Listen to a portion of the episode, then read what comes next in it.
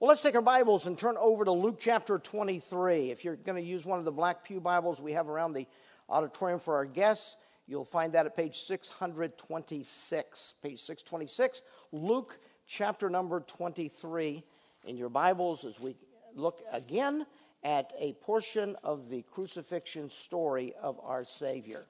Luke chapter 23. And I'm going to begin reading in verse number 26. And as they led him away, they laid hold upon one Simon, a Cyrenian, coming out of the country, and on him they laid the cross that he might bear it after Jesus. And there followed him a great company of people and of women which also bewailed and lamented him. But Jesus, turning unto them, said, Daughters of Jerusalem, weep not for me, but weep for yourselves and for your children. For behold, the days are coming in the which they shall say, Blessed are the barren and the wombs that never bear, and the paps which never gave suck. Then shall they begin to say to the mountains, Fall on us, and to the hills, Cover us. For if they do these things in a green tree, what shall be done in the dry? Matthew chapter 27. We're going to come back to Luke, but uh, need for you to turn to Matthew chapter 27 in your Bibles this morning. Matthew chapter number 27.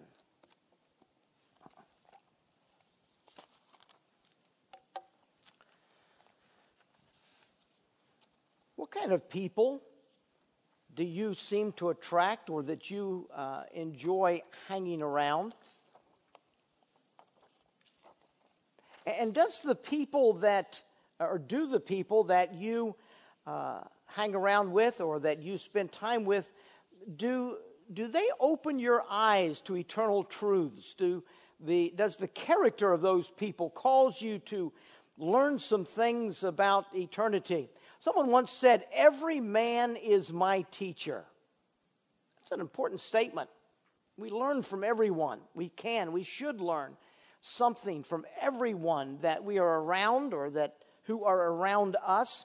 And this morning, and Lord willing, one other Sunday morning, we're going to focus on the people around Jesus' cross, the people that were there. You know, when, you, when we come to the crucifixion of Christ in the Gospels, preaching through the Word of God, I mean, a preacher could spend months, if not years, preaching on the cross, preaching on the crucifixion experience of Jesus Christ. How do you, how do you take the, the most momentous event in the history of, of the world, of even beyond the world, of eternity? How do you take the most momentous event and, and reduce it down to a handful of sermons? And that's a challenge that uh, every teacher of the Word of God, every preacher of the Word of God faces when when meditating and thinking through the, the truths that unfold out of the crucifixion story. And as I've been reading and thinking about the crucifixion story, I've decided that, that I'm going to take two messages to focus on the different people that were there. The part they played, the things that we learn about eternity, about life from those people that were around Jesus Christ's cross. And then, Lord willing, if things continue in my heart and mind as I think they are, as they are so far, then we'll spend one message looking at what Jesus said from the cross. The seven statements Jesus made while he was hanging on the cross. And that'll be the third down the line from today. This morning, I want to uh, take the first part of what I expect to be two messages dealing with people. the people around the cross, the people that Jesus interacted with, and what we learn about life by observing those people and the situations that they found themselves in. Well, we have walked with Jesus through the ordeal of the Garden of Gethsemane and his arrest. We, we hid on the patio and watched the three Jewish trials unfold and learned that the real issue of Jesus' death was the fact that Jesus Christ claimed to be God. And the Jewish Supreme Court, called the Great Sanhedrin, hated him for declaring himself to be God. They found him guilty of blasphemy and worthy of death. Then we followed the Sanhedrin as they took Jesus to the Roman government and turned him over to the political powers that be, Pilate and Herod. And we followed Jesus back and forth between their different places of, uh, of operation. And we, and we saw Jesus Christ endure three Roman trials.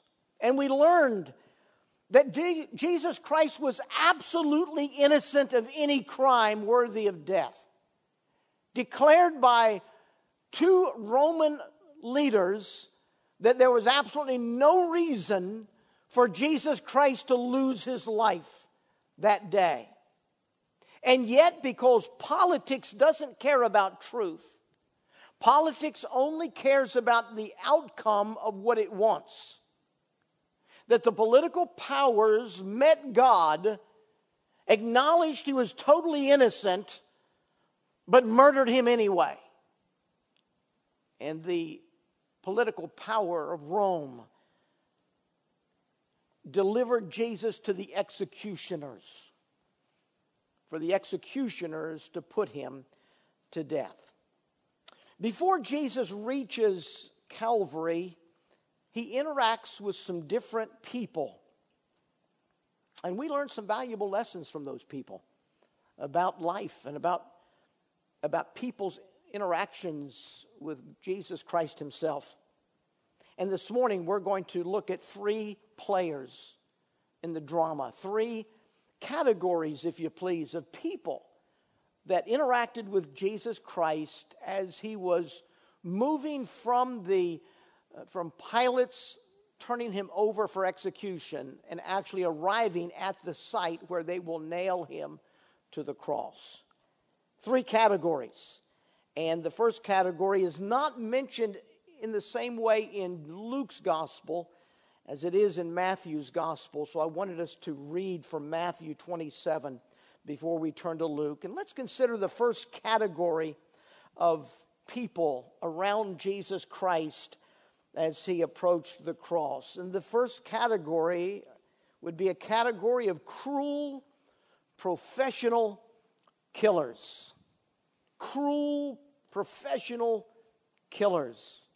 Matthew indicates that after Pilate's final decision, Jesus is taken into the common hall of the praetorium for a time of cruel sport before he carries his cross to Calvary. And so, Matthew 27, in verse number 26, the Bible says, Then released he Barabbas to them, and when he had scourged Jesus, he delivered him to be crucified. Then the soldiers of the governor took Jesus into the common hall and gathered unto him the whole band of soldiers. And they stripped him and put on him a scarlet robe. And when they had platted a crown of thorns, they put it upon his head and a reed in his right hand and they bowed the knee before him and mocked him, saying, Hail, King of the Jews! And they spit upon him, and they took the reed and smote him on the head. And after they had mocked him, they took the robe off from him and put his own raiment on him and led him away to crucify him. Jesus has been through a lot throughout the night. He was kept up all night long. The Jewish leaders, the great Sanhedrin, after finding him guilty of blasphemy for declaring himself to be God, they made sport of him. They blindfolded him, they slapped him, demanding that he reveal who it was that slapped them since he's God and could tell that without seeing it. They mocked him. We saw that he was taken to Pilate and Herod and back to Pilate, and, and Pilate said he was innocent, and, and yet the Jewish Sanhedrin had got enough people in Jerusalem at that early morning hour to demand Pilate that he crucify Jesus rather than letting him go. And Pilate, back and forth with the Jewish people, Pilate said he's innocent. Why would I kill an innocent man? And he said, Are you thirsty for blood? I'll beat him. And he beat him. He had him scourged. He's innocent, so we'll scourge him. And maybe you'll get enough of your bloodlust satisfied that you won't demand his execution. Jesus has gone through all of that. And finally, Pilate comes to the end of his efforts to be able to find a way to release Jesus. But the Jewish leaders have him over a political barrel, and he knows that he cannot allow this powder cake to explode. And so he finally consents to murder Jesus Christ because of the political pressure he was under with the Jewish people. But before they crucify him, the soldiers take him into the common hall and they begin to mock him. Perhaps they had heard what he had gone through. Perhaps some of the soldiers had gone with, had been with Jesus in, in uh, the high priest's uh, location and, and saw them mocking him there. Uh, perhaps that's where they got the idea to mock him again as Roman soldiers. They, they called together the whole band of soldiers, and, and they're going to have they're going to have a game. They're going to make sport of Jesus Christ, and so they get a a crown. They said the the great Sanhedrin wants him dead because he claims to be king of the Jews, God Himself. Let's make him king. And someone went out to one of the, the, the bushes that grow, the trees that grow in that part. I've, I've, I've been there. I've been at the, at the, uh, at the location where Jesus wept coming into Jerusalem. I, they, they showed us the trees with two, three inch long uh, spikes on them.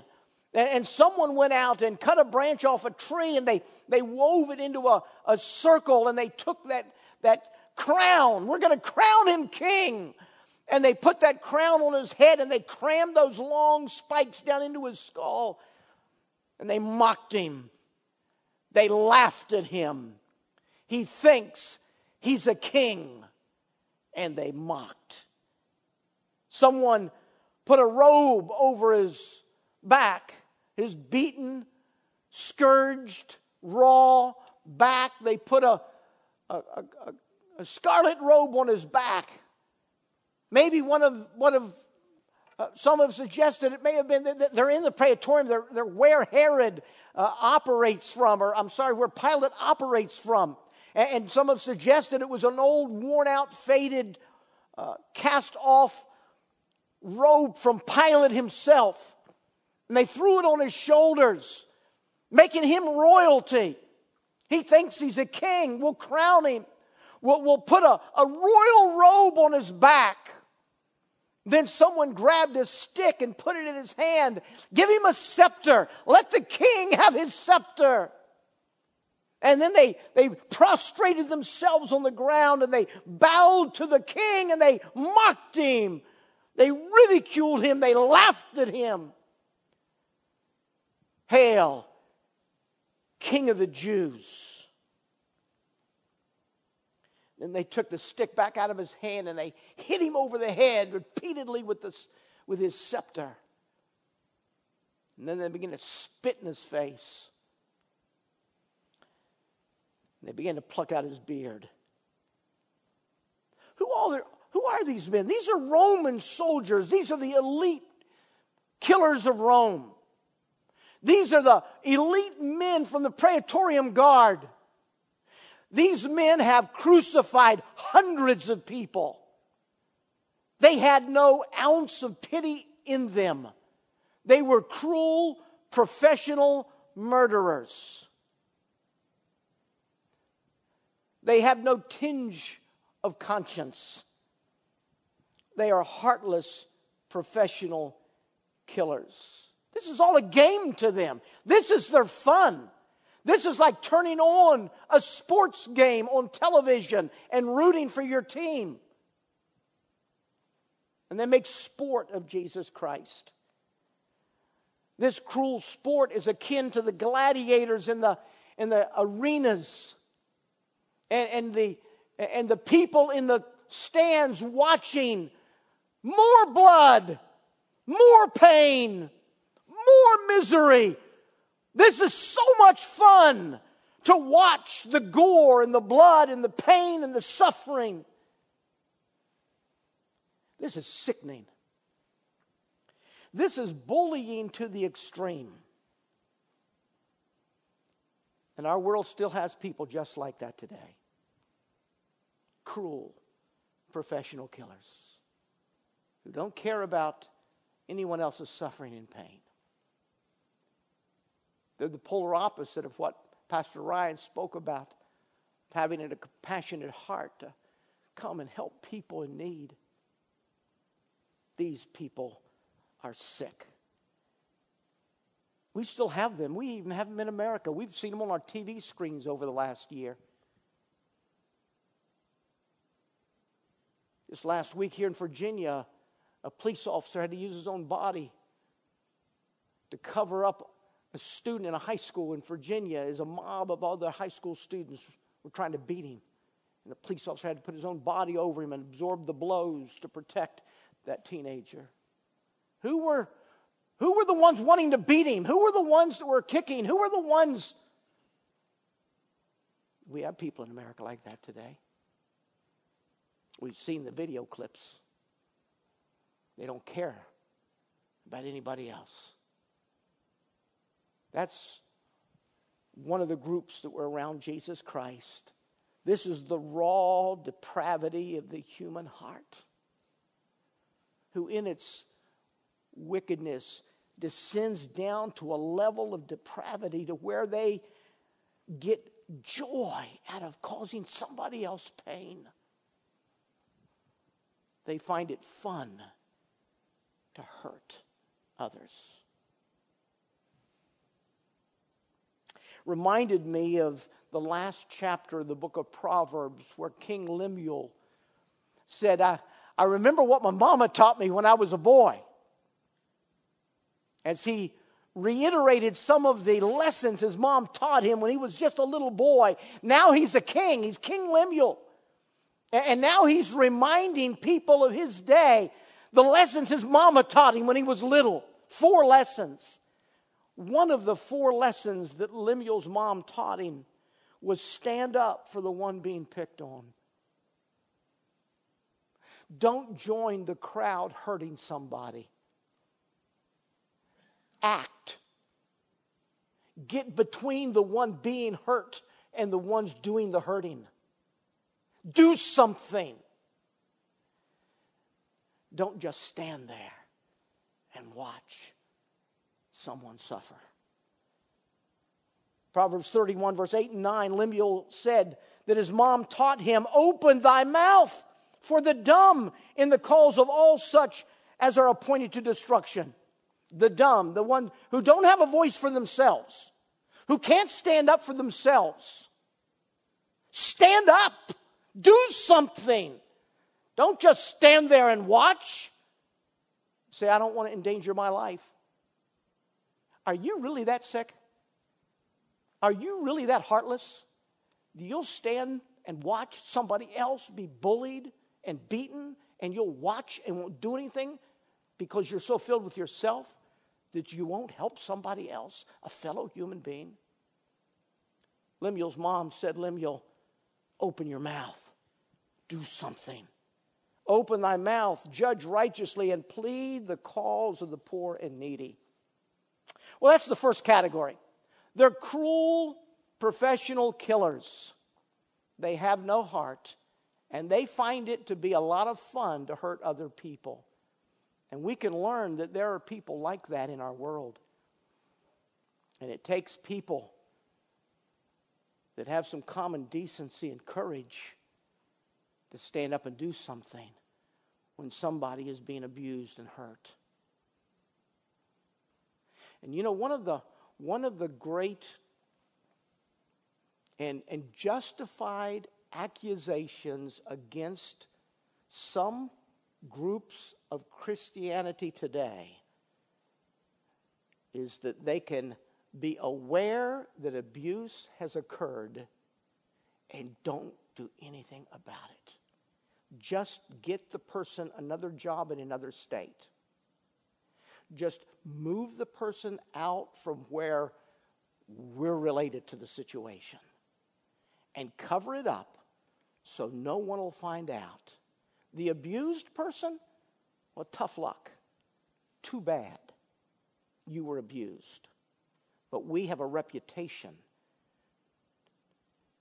to protect.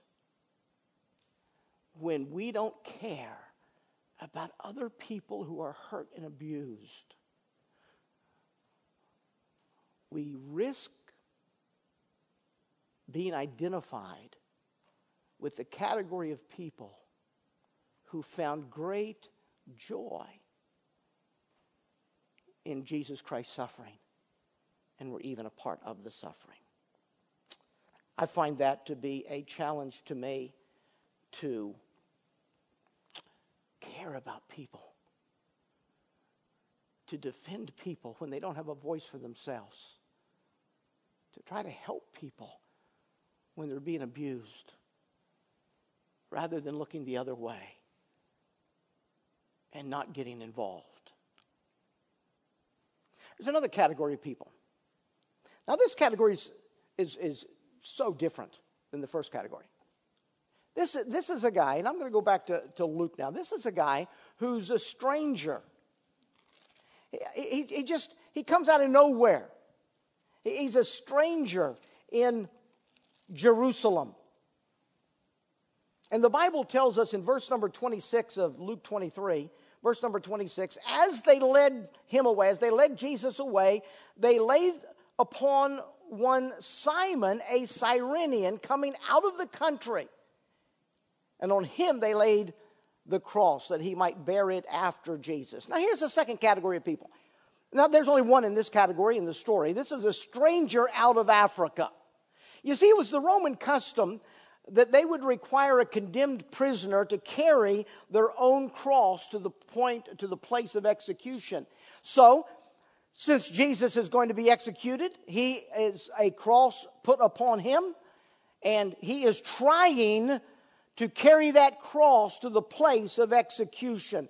That was a standard procedure. They would take and write the crime that the person had committed on a placard and hang it around his neck and he would uh, and, and, he would be carrying his cross and people would see why he's being executed as he would carry his cross jesus christ begins to carry his cross but apparently due to the ordeal that he had endured over the previous 48 hours he could not carry the heavy cross all the way to the place of execution at least he couldn't carry it fast enough to keep up pace with the crowd that were going. There were three being crucified, but only one of them do we know went through the ordeal that Jesus went through. So perhaps they were stronger and able to move a little faster. Jesus was not.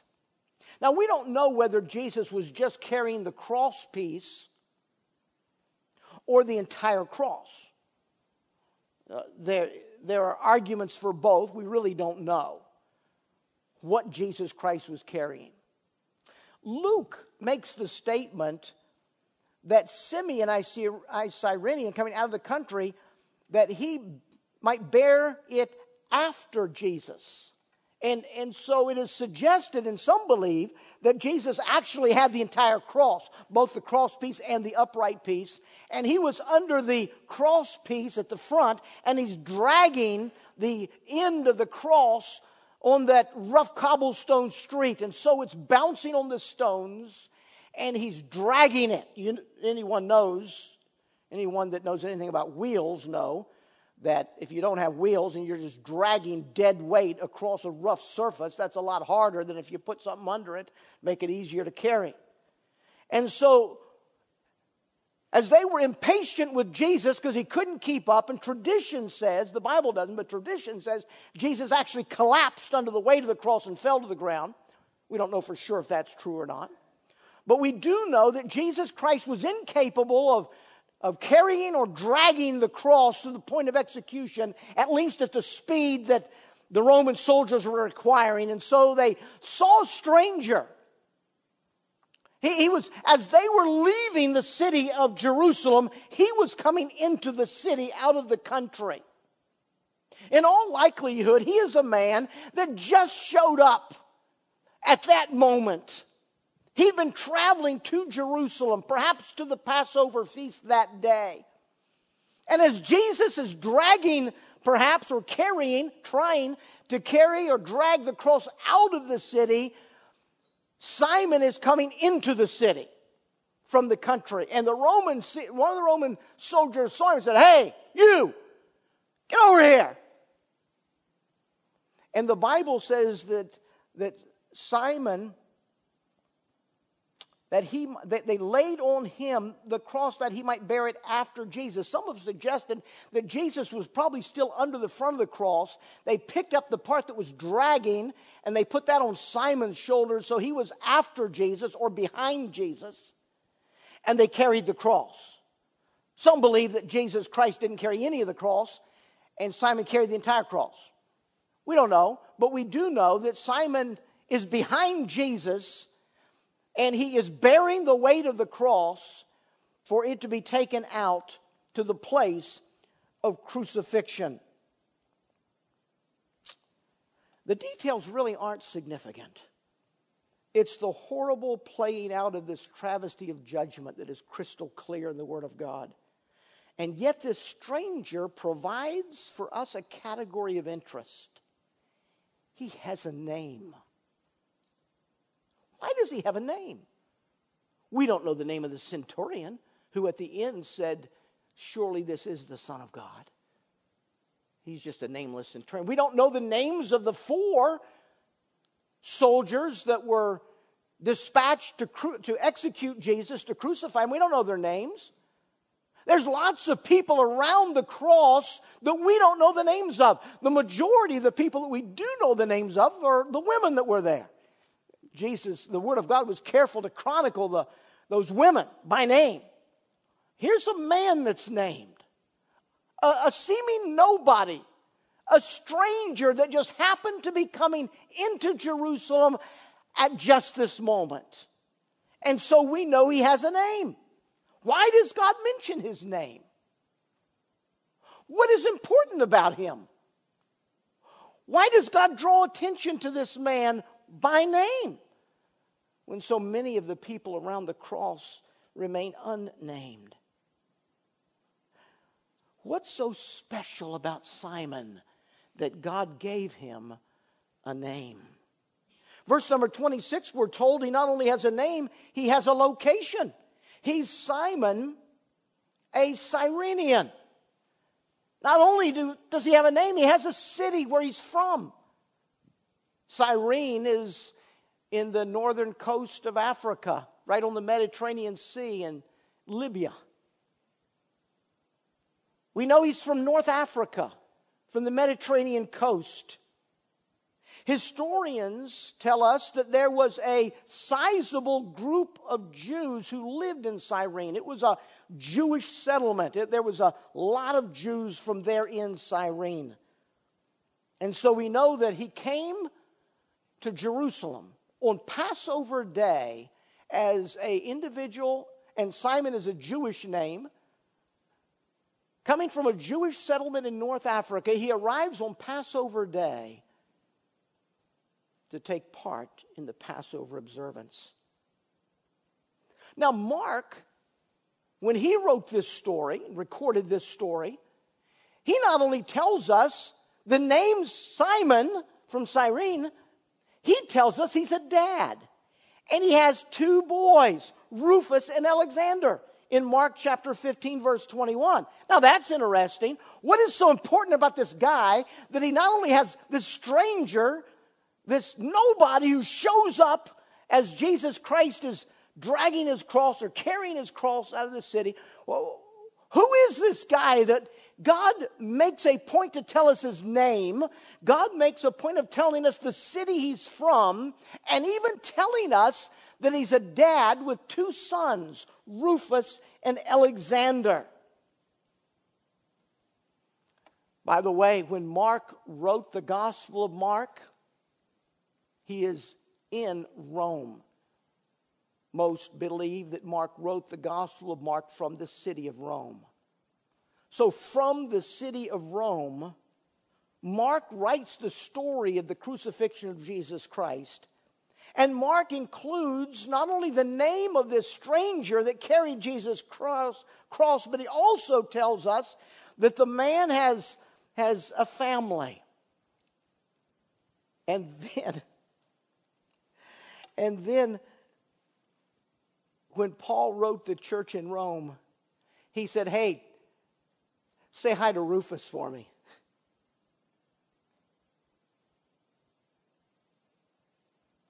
There's an interesting series of dots to connect here. You see, this person who just happened to carry the cross had a name, had a city, and had a family that God wanted us to be aware of. In Acts chapter 2, on the day of Pentecost, the Bible says there were some there from Cyrene on the day of Pentecost hearing Peter preach and hearing people speak in tongues and languages from the country that they came from, languages that they knew that Peter didn't know. And one of those languages was from the city of Cyrene.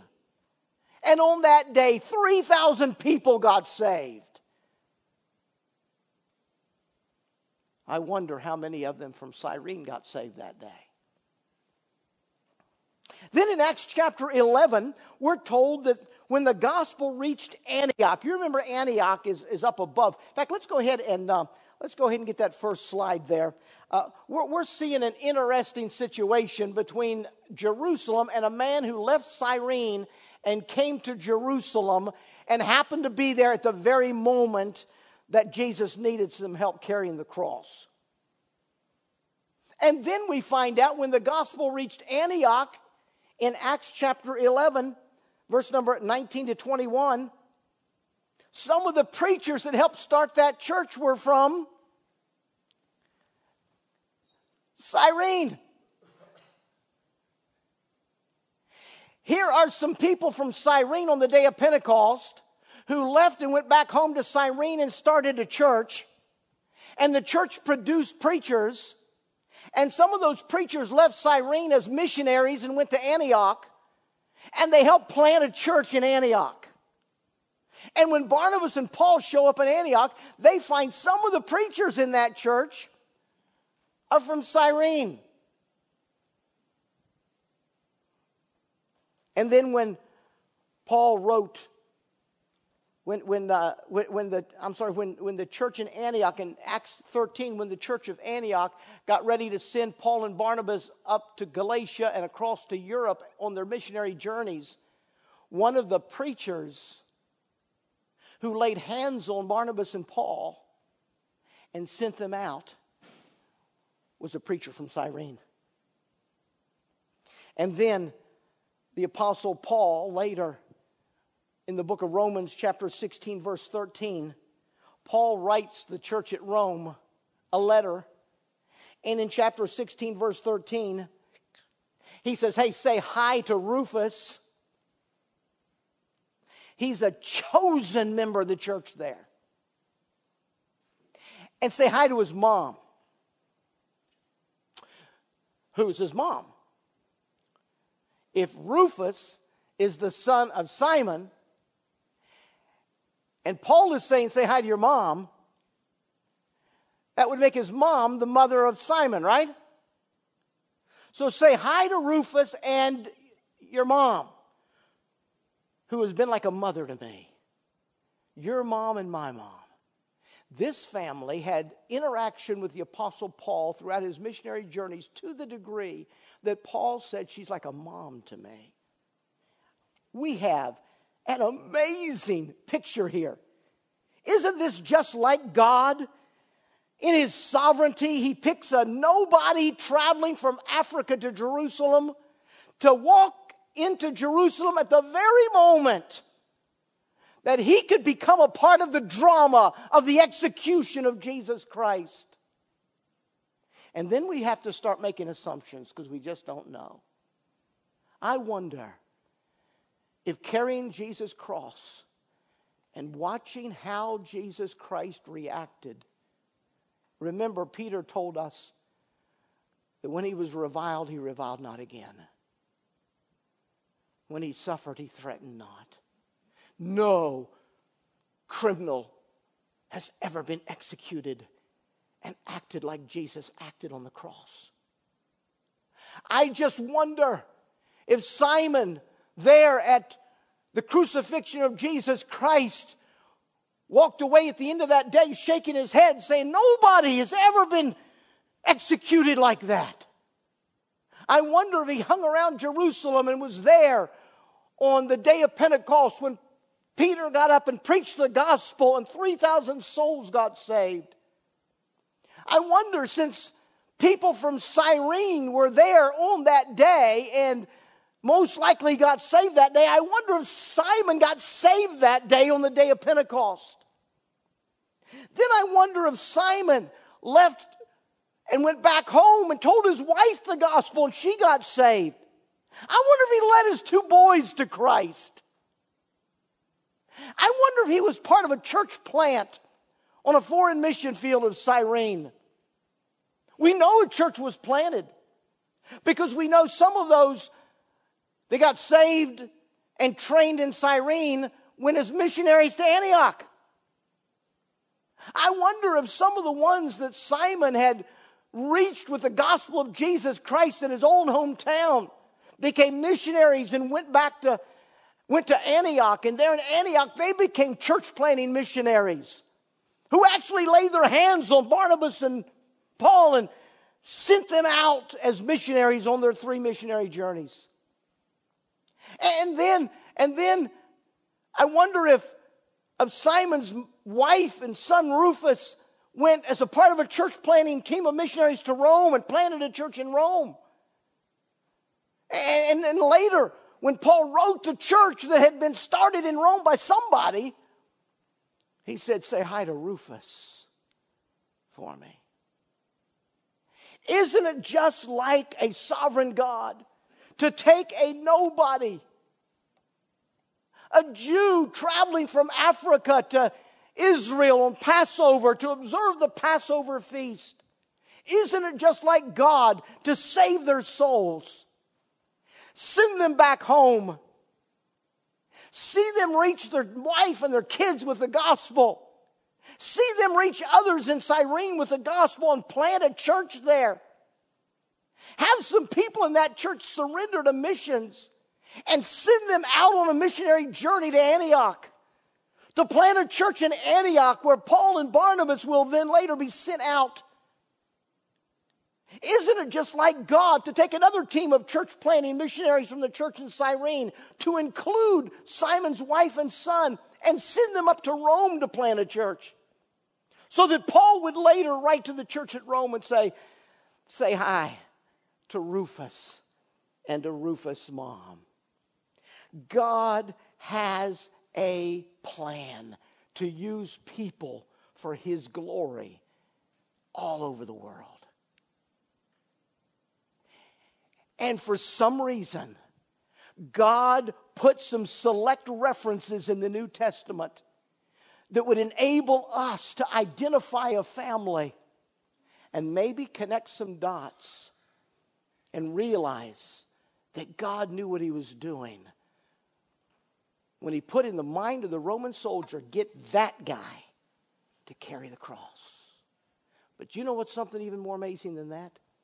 God has a plan for you to use you in gospel advance. God has a plan for your children to use your children in gospel advance. Wouldn't it be just like God to have a plan for you and for your children to use them in the advance of the gospel around the world? And maybe a hundred years from now, someone will be piecing together missionary letters and little fragments of statements and say, hey, look here. Look at, look at, and they, and they begin to, they begin to connect the dots and they realize, look at what God did. How amazing is our God to use people to advance the gospel all over the world.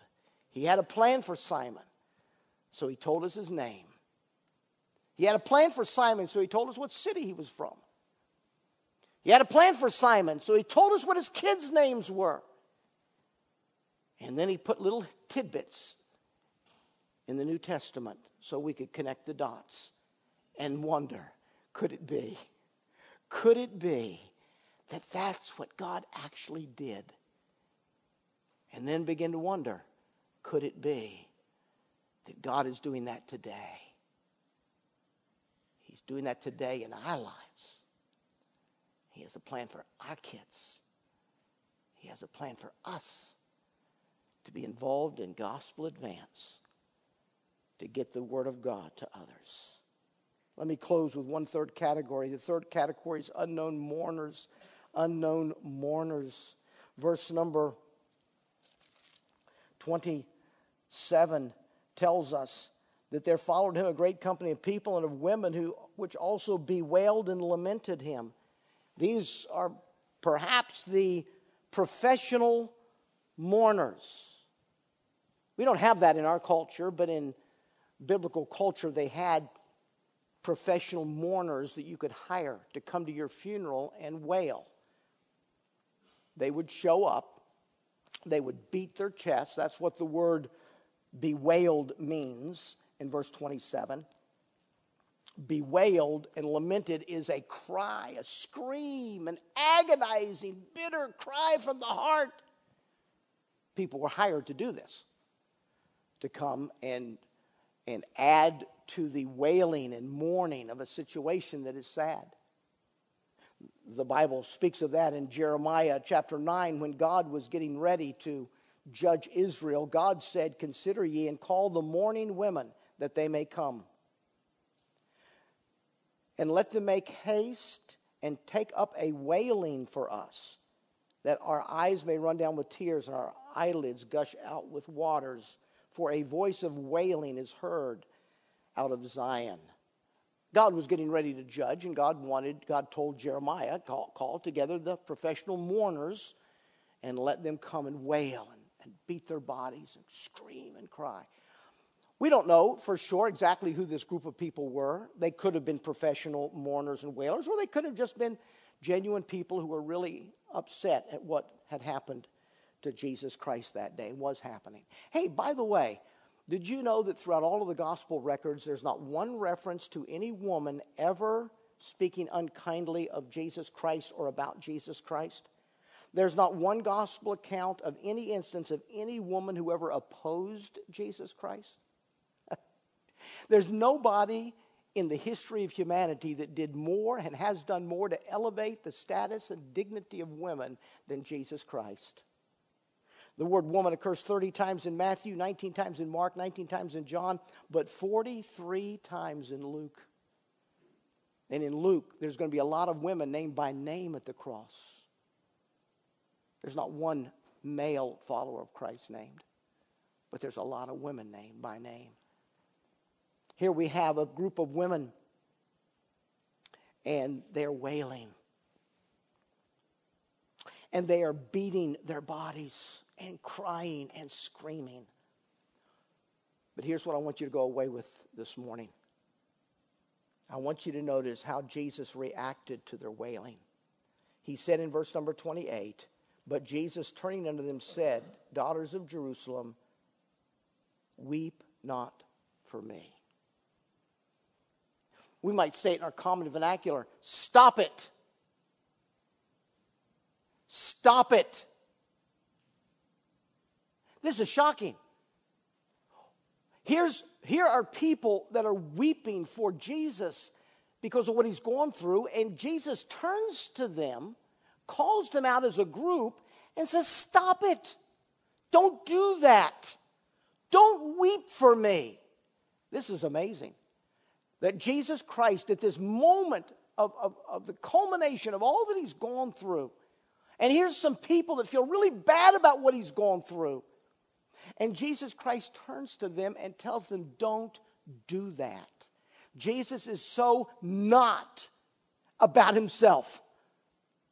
Jesus is so not about me, my pain, my suffering.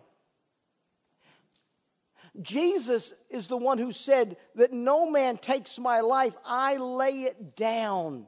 No man taketh it from me, but I lay it down of myself, John's gospel says. I have the power to lay it down, I have the power to take it again. No one's taking his life. He's laying his life down of his own choice and desire. Stop weeping for me. There's nothing to feel sorry for me about. There's nothing to be upset that I'm suffering. This is my choice. This is what I'm doing of my choice. Stop weeping for me. But yet, there's more than that. What did he tell them to do? He said, But weep for yourselves and your children. Here's the crux of the gospel. We present a gospel that answers the need of an individual who ought to be weeping over their own sinful condition and future judgment. And Jesus says, Don't weep for me. Weep for your own selves. And then Jesus went on to explain it. And he said, The days are coming in the which they shall say, Blessed are the barren and the wombs that never bear, and so forth. They'll call to the mountains, fall on us, and the hills cover us. You see, Jesus Christ is focused on the future judgment that's going to send a soul to hell. He's focused on the judgment that people don't grasp, they don't get it. He turned to the women who were wailing and he said, Stop it. You don't get it. I chose this. You need to think of what you're facing. You need to think of where you're heading. You need to focus on what's in your future. You need to know the judgment's coming to you. You do understand that 35 years after Jesus said that, the Romans came in and murdered a million Jews in a matter of a few days. Jesus said, You need to focus on your future, the judgment of God that's going to destroy you. And when it happens, when a million Jews are murdered by the Romans, now, to the people in a biblical culture, burying a baby was a sign that God had blessed them. To be barren was a curse. That's why we read stories in the Bible of people who were barren, and it was a horrible thing to go through. And they begged God to let them have a baby. And having a baby was viewed as being the, the ultimate of God's blessing in their life and said, if you can have a whole bunch of them, if you can have a quiver full of them, that's just the abundance of God's blessing. But Jesus says, the day is coming in which the judgment is going to be so bad that instead of considering barrenness a curse, you're going to consider barrenness a blessing. You're going to be so thankful you don't have any kids you're going to be so thankful that you never bore a baby. because some of those babies are going to be eaten in the horrors of the judgment of 70 AD when starvation overtook the Jewish population and they were eating one another's babies. Some of those babies are going to be, you're going, as a mom, you're going to watch your kids be viciously murdered by the Romans. You're going to be glad you didn't have any babies when this judgment comes. You see, Jesus focuses us on reality instead of sympathy. He didn't want sympathy. He said, Stop crying for me. I don't want your sympathy. I chose this. What I do want is for you to be honest with yourself, honest with what's in your future, honest with the judgment of God that's coming down the pike, honest enough to make sure you're not in that crowd of a million Jews murdered by the Roman people. And then Jesus ended by a strange statement. He said, If they do this in a green tree, what will be done in a dry? Well, what, what, what, does that mean? If, if the Romans will treat me the way you've seen them treat me this morning, if the Romans will treat me the way you're going to see them treat me as they nail me to the cross, knowing I'm innocent, if the Romans will do that to me in my innocence, think of what they're going to do to the city of Jerusalem when they come back in 70 AD and consider all of you rebels against Caesar and they massacre you. You think they're treating me bad. They think I'm innocent and they're treating me this way. Wait till you see how they treat you and your kids when they think you're rebels against Caesar. You see, this group of mourners teaches us something about people. And that is, a lot of times we just don't get it when it comes to Jesus Christ. We sympathize, we warm hearts. How could they do that to Jesus Christ? And we sympathize. And Jesus Christ, in a change of events that's shocking, says, Stop sympathizing with me. I chose this.